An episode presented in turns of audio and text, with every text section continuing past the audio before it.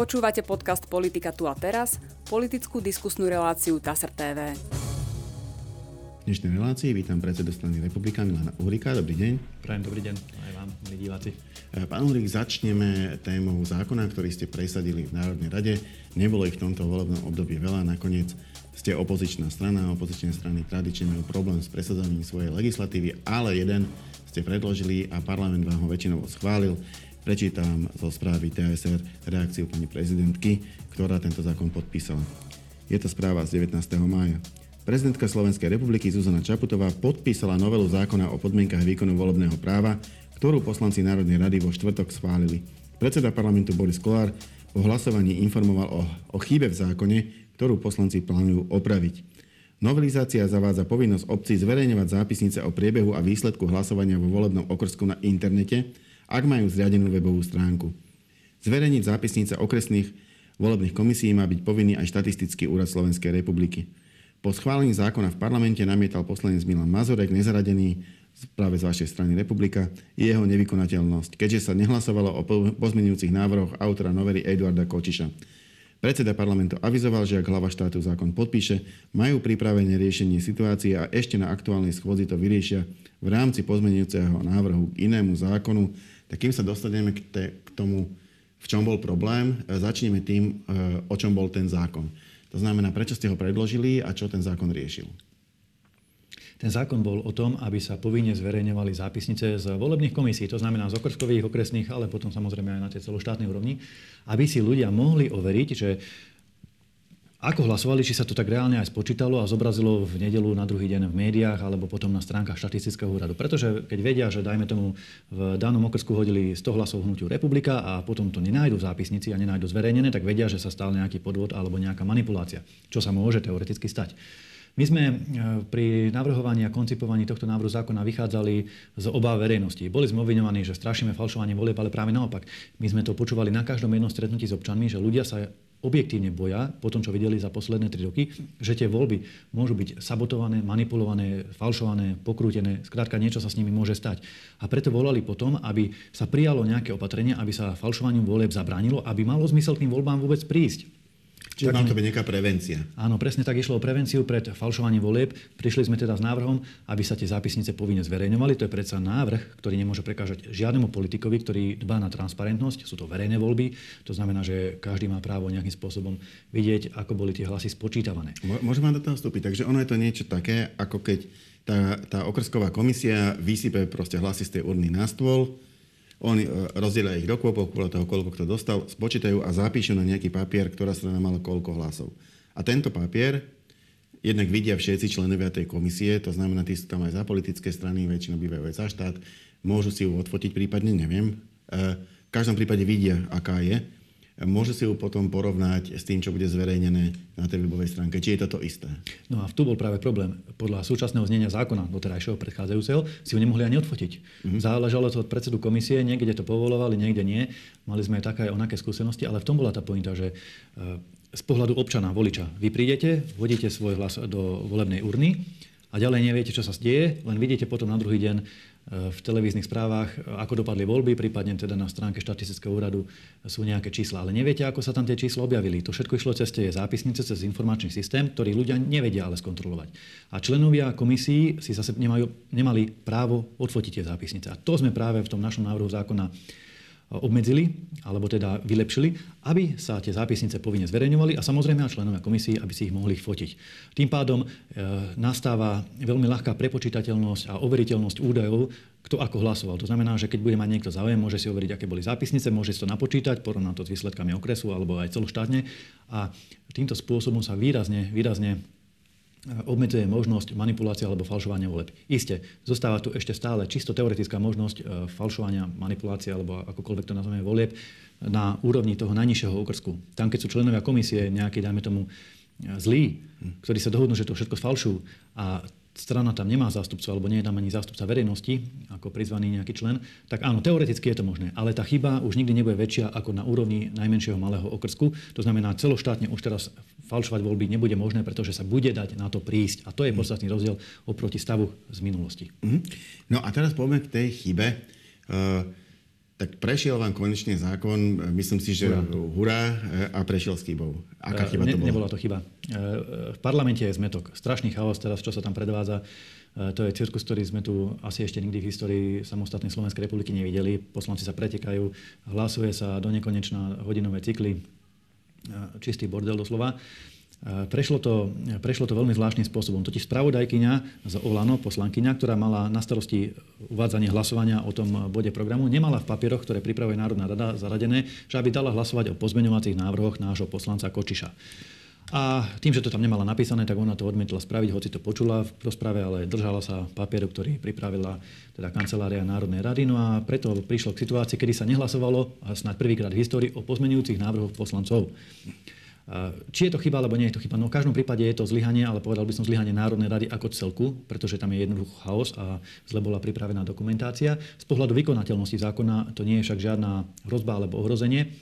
Eh, účinnosti alebo funkčnosti tohto zákona, pretože tie pozmeňovacie návrhy síce boli dôležité, ale oni len vylepšovali ten existujúci funkčný účinný zákon, ktorý prikazuje povinné zverejňovanie zápisníc. Boli tam dve zmeny. Prvá zmena bola, že aby sa to zverejňovanie zápisníc týkalo aj eh, krajských a komunálnych volieb. To bola prvá pozmeňujúca zmena.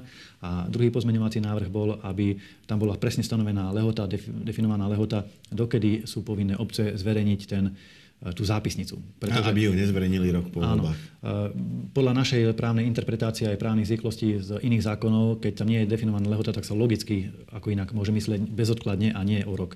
Takže preto sme tam ani lehotu nedávali. No a e, je pravda, že tedy naši poslanci tam namietali nevykonateľnosť toho zákona, ale apelovali najmä na tú, na tú časť o tých krajských komunálnych voľbách. No to teda neprešlo. Budeme to musieť riešiť niekedy v budúcnosti, aby teda boli transparentné nie len tieto parlamentné voľby, ale aj všetky voľby do budúcna, ale tam je kopec vecí, čo musíme pomeniť. Hlasovanie poštov, volebné preukazy a podobné veci. Čiže ešte tam, ešte na to, aby ľudia obnovili svoju dôveru v demokraciu, a najmä tí nevoliči, tých, tých 40-50% ľudí, čo stále ignoruje voľby, treba ešte porobiť kopec veci, aby naozaj tí ľudia mali pocit, že keď prídu voliť, tak to má zmysel. Hm? A myslíte teda, že uh, už s tým nebude problém, že sa tie, tie veci ohľadne tých lehôd eh, a tých komunálnych volieb eh, dodajú nejakým teda pozmeňujúci návrhom k inému zákonu, že to proste ešte ja, dotiahnete? Ja, ja by som to vôbec neriešil byť na úrovni parlamentu, pretože ten parlament je strašný chaos. To naozaj poslanci by vám o tom vedeli rozprávať, ale vidia to myslím si, že aj ľudia zvonka. A ten zákon je platný, je účinný, je podpísaný prezidentkou, čiže samozprávy majú jasnú povinnosť zverejňovať zápisnice z okrskových komisí. To je základ alfa omega všetkého. Budú zverejňovať zápisnice, budeme to kontrolovať, či ich budú zverejňovať. A odkiaľ budú teda vedieť, ako presne majú ten zákon naplniť. E, pretože tak e, ten starosta si povie, že no, píšu, že zverejniť, ale ja to zverejním až... Na... Tam, je to, tam je to presne špecifikované. Na týmto sme samozrejme takisto rozmýšľali. E, je povinnosť zverejňovať to na webových stránkach obcí, v prípade, ak obec Malilinka nejaká nemá webovú stránku, lebo, lebo môžu byť aj také malé obce, tak je povinná to zverejniť na nástenke obecného úradu, prípadne samozrejme verejnosť, ktorá si to vyšada. Ale to sú malinké obce, ktoré sú číselne e, pri všetkej úcte nezaujímavé z pohľadu nejakého celého volebného výsledku. Podstatné je, aby to gro tých obcí, ktoré všetky majú webové stránky, aby to zverejňovali. Hm. A teda ten výklad zákona im podakto. Výklad zákona podáva štátna volebná komisia, ktorá to má na starosti, to je zložka ministerstva vnútra, ktorá inštruuje všetky volebné komisie, a v podstate aj organizuje celé voľby, takže oni dajú presne ešte nejaké, predpokladá, metodické usmernenie k všetkým komisiám, ako vždy pred voľbami dávajú, že ako majú komisie fungovať, aká bude odmena, ako to bude celé prebiehať. A v rámci toho bude zadefinované, že aj ako sa majú zverejňovať tie zápisnice. Dobre, poďme teda už od, od zákona, ktorý sa bude týkať volieb k volebnému obdobiu. V tomto volebnom období tu máme už tretiu vládu. Od tých prvých dvoch sa líši tým, že to nie je vláda, ktorú by E, a akým si spôsobom kreoval parlament, alebo bola kreovaná na základe parlamentných počtov. Je to vláda, ktorú vytvorila pani prezidentka, vláda úradnícka. E, najprv sa spýtam na samotný ten krok. Či bolo správne, že sa pani prezidentka rozhodla e, zručiť poverenie dočasne poverenej vláde Eduarda Hegera a namiesto nej ponúknuť vládu úradnícku? Má to dve roviny. Samotné odvolanie, keď to tak poviem, vlády pána Hegera bolo správne. Tá vláda tu už dávno nemala čo robiť. Prezidentka meškala s odvolaním Hegerovej vlády minimálne pol roka. Eh, Hegerová vláda odtedy, čo eh, jej poslanci, predstaviteľia vystúpili z materských strán, v podstate uniesla štát alebo nejakým spôsobom eh, spravila revolúciu vo vnútri štátu, Takže nemala legitimitu, nemala dôveru parlamentu, nemala dôveru verejnosti, nemali mandát na to, aby vládli. To je, to je, to, to máme jasno. Na druhej strane prezidentka Čaputová vymenovala úradnícku, úradnícku vládu neskoro a vymenovala ju zle, pretože to, čo v súčasnosti vidíme, to osadenstvo vo súčasnej úradníckej vláde tzv to nie je úradnícka vláda v pravom slova zmysle, to je progresívna vláda Zuzany Čaputovej, pretože Zuzana Čaputová ako prezidentka vôbec nerokovala s predstaviteľmi politických strán alebo aj s verejnosťou o tom, aká by tá vláda mala byť, akí zástupcovia by tam mala byť, mali byť. Aha, to aby... nebola jej povinnosť, inak to nemusela robiť. Áno, ale je to štátnická nejaká úloha, ktorú by ako prezidentka mala samozrejme dodržať, pokiaľ chce, aby tá vláda mala všeobecnú dôveru verejnosti a aby niesla do spoločnosti stabilitu, pokoj a dobrú náladu. Takže toto prezidentka Čaputová odignorovala, namiesto toho mlčala, mlčala pol roka, potom zrazu vyťahla nejaké mená, predstavila ich verejnosti ako hotovú vec. Dobre, niektorým politickým spriazneným stranám niečo naznačila, ale, ale zďaleka to nepripomínalo verejnú nejakú diskusiu. A zrazu tu máme úradnícku vládu Zuzany Čaputovej. Takže poprosím, aby sme to aj tak nazývali. Toto, je, toto nie je úradnícka vláda, je to vláda Zuzany Čaputovej. Dobre, aké očakávania od tejto vlády máte vy? Teraz to myslím v tom zmysle, Eh, ak by tá vláda splnila eh, svoje úlohy, ak by, ak by tu ten základný zámer, s ktorým tam bola vymenovaná, zvládla, robila by čo? Čo by dokázala? V prvom rade by to mala byť úradnícka vláda. To znamená, že eh, treba sa pozrieť na tých ľudí. Tí ľudia, bez urážky voči tým jednotlivým menám, ale to sú ľudia, ktorí nemajú mandát verejnosti. Žiadny z tých ale predstaviteľov vlády... Ani, ani, ani by ho nemali ako získať. Mandát verejnosti získate voľbami. Chcem sa k tomu dostať. Áno.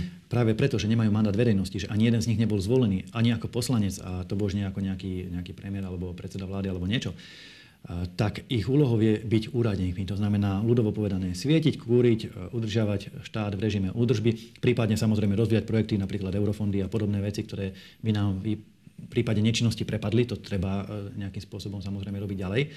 Ale ich úlohou nie je otvárať nejaké vážne otázky zahranično-politické orientácie alebo aj vnútropolitické otázky, a to božne nejaké kultúrne témy alebo podobné veci. Takže my, čo očakávame od tejto vlády, je to, že táto vláda bude úradnícká, tak ako by úradnícká byť mala, to znamená, bude sa venovať úradníckým úlohám, nebude zasahovať do politického diania, pretože na to nemá mandát a nebude prekračovať povedzme to aj takým slovom, že zneužívať svoje právomoci verejných činiteľov, ktoré im boli na tých 5 mesiacov zverené. Pretože to treba zdôrazniť. Tí ľudia sú tam iba na 5 mesiacov, potom skončia a príde tam nejaká nová, dúfajme, že už teda legitimne zvolená vláda, ktorá bude mať podporu verejnosti. Ale Čiže títo... tú, dávam tú otázku ešte z opačnej strany, tú istú. Teda máte nejaké obavy z toho, že by mohla e, nejakým spôsobom nadužívať e, to, že v tejto chvíli dostali, dostali do rúk opraty štátu a jednoducho čo by, čo by sa podľa vás mohlo stať? Čo hrozí? Je, sú to také obavy. Spomeniem len napríklad pretláčanie potratovej tabletky, ktoré premiér Nový Odor už nejakým spôsobom avizoval. A to sú veci, ktoré, na ktoré on ako v pozícii úradníckého nejakú predsedu vlády nemá kompetenciu morálnu alebo teda ani spoločenskú, aby takéto veci presadzoval.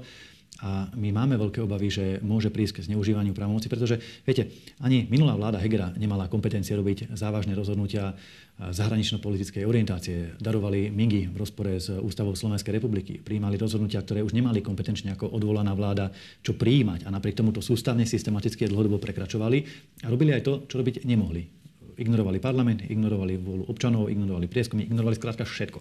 To isté hrozí aj pri súčasnej. Ja nehovorím, že tak budú robiť, počkáme si. Ale je tu také riziko, lebo vidíme, že sa z toho stal e, kultúrny šport na Slovensku, že tá vláda môže začať zneužívať tie svoje právomoci na to, aby robila úlohy nad rámec svojich kompetencií a svojich povinností. A preto e, preto budeme aj v Národnej rade dávať návrh uznesenia, ktorým chceme, aby Národná rada zaviazala vládu Slovenskej republiky, súčasnú úradnícku, aby neprekračovala svoje kompetencie, aby si uvedomila, kde je jej pozícia, čo majú robiť a nezačali sa tu hrať teraz na nejakých reálnych premiérov alebo reálnych ministrov, pretože nimi bez urážky nie sú. No, sú, ale iba ako poverení úradníci, iba ako poverení úradníci, ktorí majú veľmi obmedzené kompetencie ktoré im teda nedovolujú robiť závažné politické rozhodnutia, lebo na to nemajú mandát od ľudí. To je logické, samozrejme. Takže toto, toto budeme ako opozičná strana strážiť, aby k tomu zneužitiu právomoci neprišlo, aby tá vláda robila len to, čo robiť má a neprekračovala svoje kompetencie. Hm. E, predloží programové vyhlásenie vlády.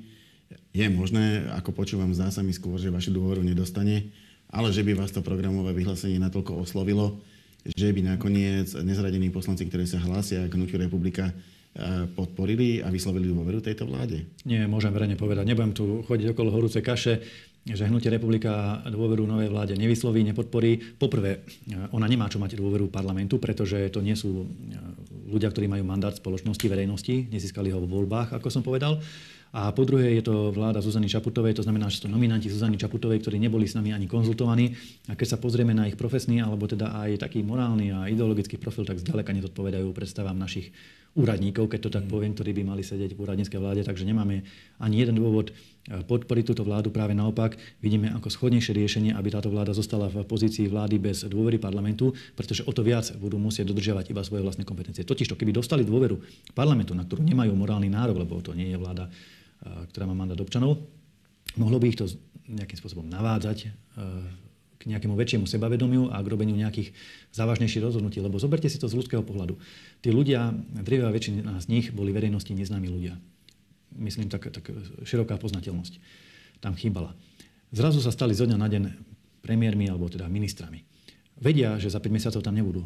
Z ich pohľadu pokiaľ sú teda špekulanti, tak možno, že budú mať niektorí tendenciu uh, urobiť čo najviac obchodov alebo uh, nejakých ideologických ústupkov alebo podpísať nejaké prístupové zmluvy alebo nejaké podobné dokumenty vážne, pretože vedia, že už nikdy tam nebudú a čokoľvek spravia, tak nebudú sa zodpovedať verejnosti.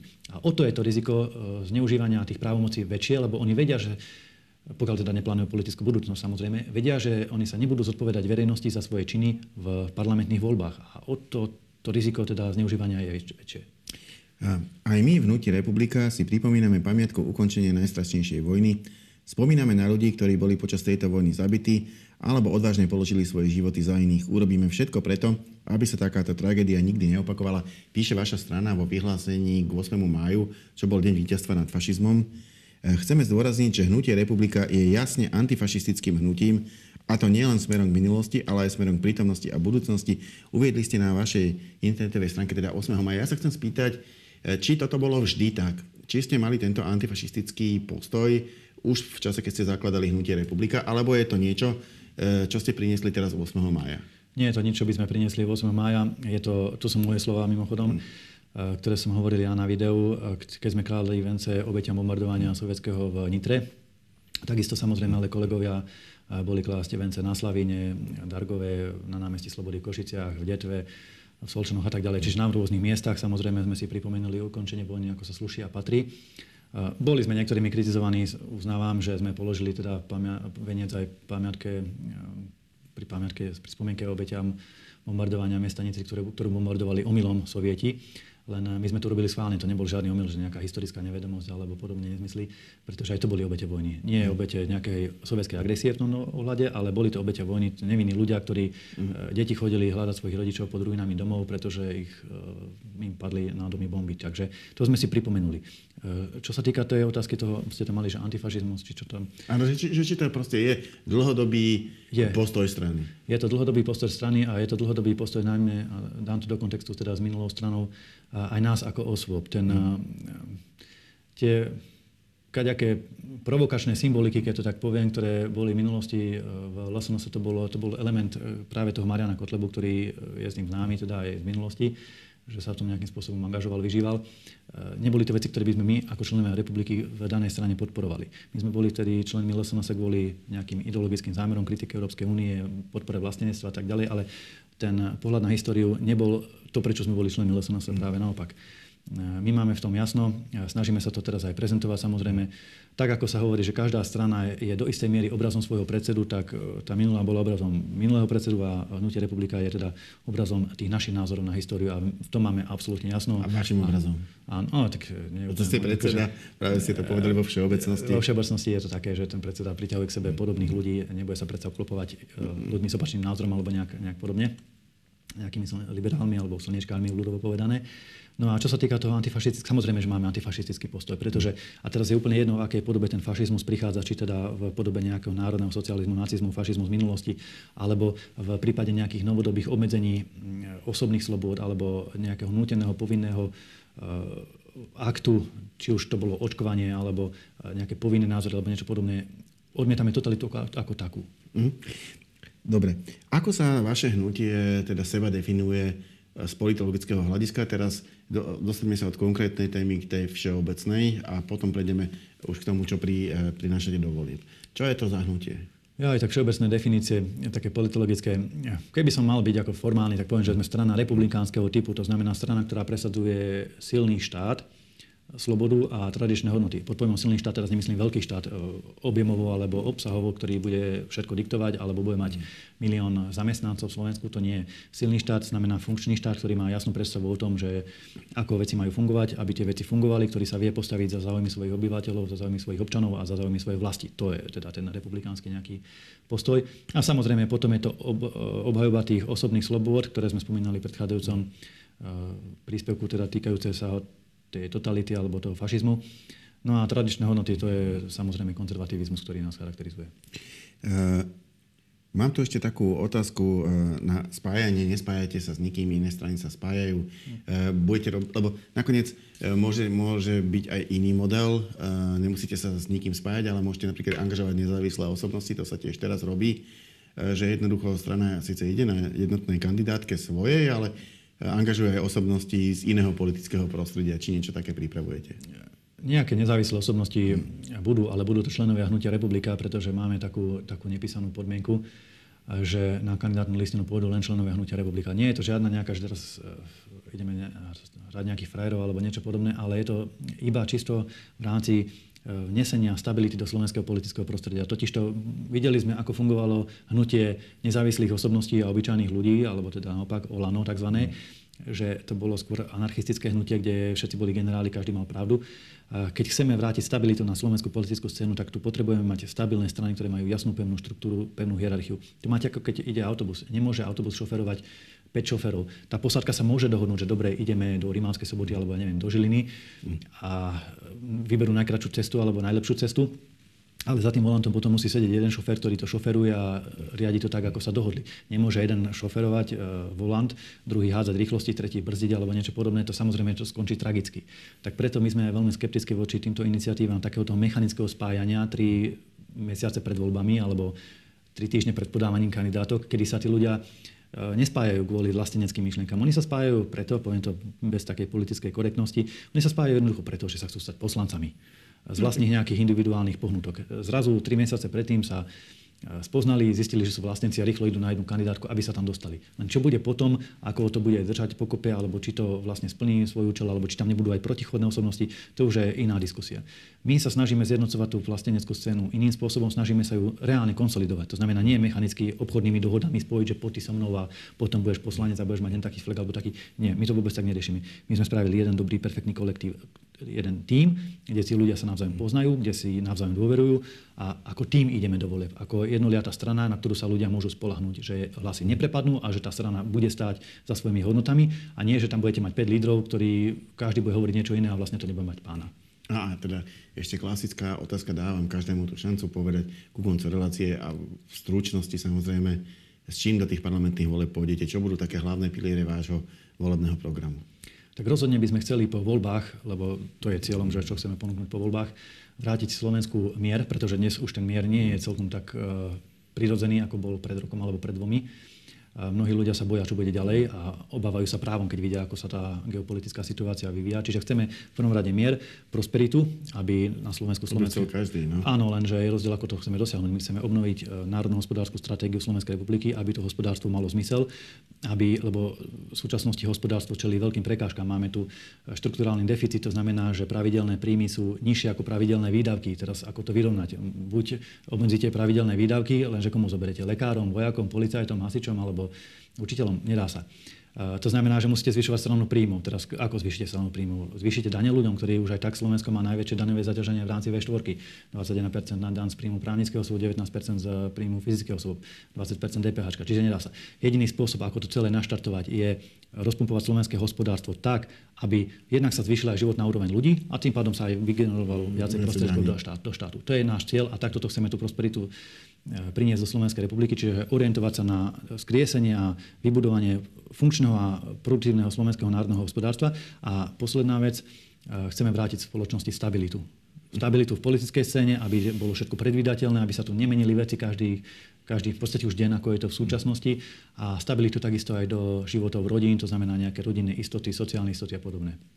E, posledná otázka, a dávam ju už tiež tradične v týchto týždňoch, hneď po parlamentných voľbách vyskočí ako aktuálna otázka volieb prezidentských, tie budú na jar budúceho roku, čiže bude len niekoľko mesiacov na kampaň. E, či už takto v predstihu uvažujete nad nejakým vašim kandidátom na post hlavy štátu? Samozrejme sme nad tým rozmýšľali, ale tiež sme sa rozhodli e, pragmaticky počkať najprv, ako dopadnú parlamentné voľby a až potom sa venovať prezidentským voľbám, lebo e, je to dosť zásadný, zásadný teda element tie parlamentné voľby. Rozhodne Hnutie republika sa zapojí do prezidentských volieb Slovenskej republiky, či vlastným kandidátom, alebo podporíme nejakého spoločného, to ešte bude predmetom diskusii. My si tu nejdeme teraz e, e, robiť nejaké vlastné veľké ega alebo niečo podobné, že za každú cenu iba náš jediný musí byť e, ten správny kandidát. Sme ochotní robiť aj kompromisy a podporiť kandidáta, ktorý bude mať reálnu šancu stať sa prezidentom Slovenskej republiky ale teda Hnutie republika sa rozhodne do tých prezidentských volieb aktívne zapojí. Určite to bude kandidát, ktorý sa bude musieť hlásiť aj k Hnutiu republika k jeho podpore. Ďakujem pekne, to bola posledná otázka našej dnešnej diskusie. Ja za účasť ďakujem Milanovi Uhrikovi. Ďakujem pekne aj ja. A my sa v našej relácii stretneme opäť na budúci týždeň. Dovidenia.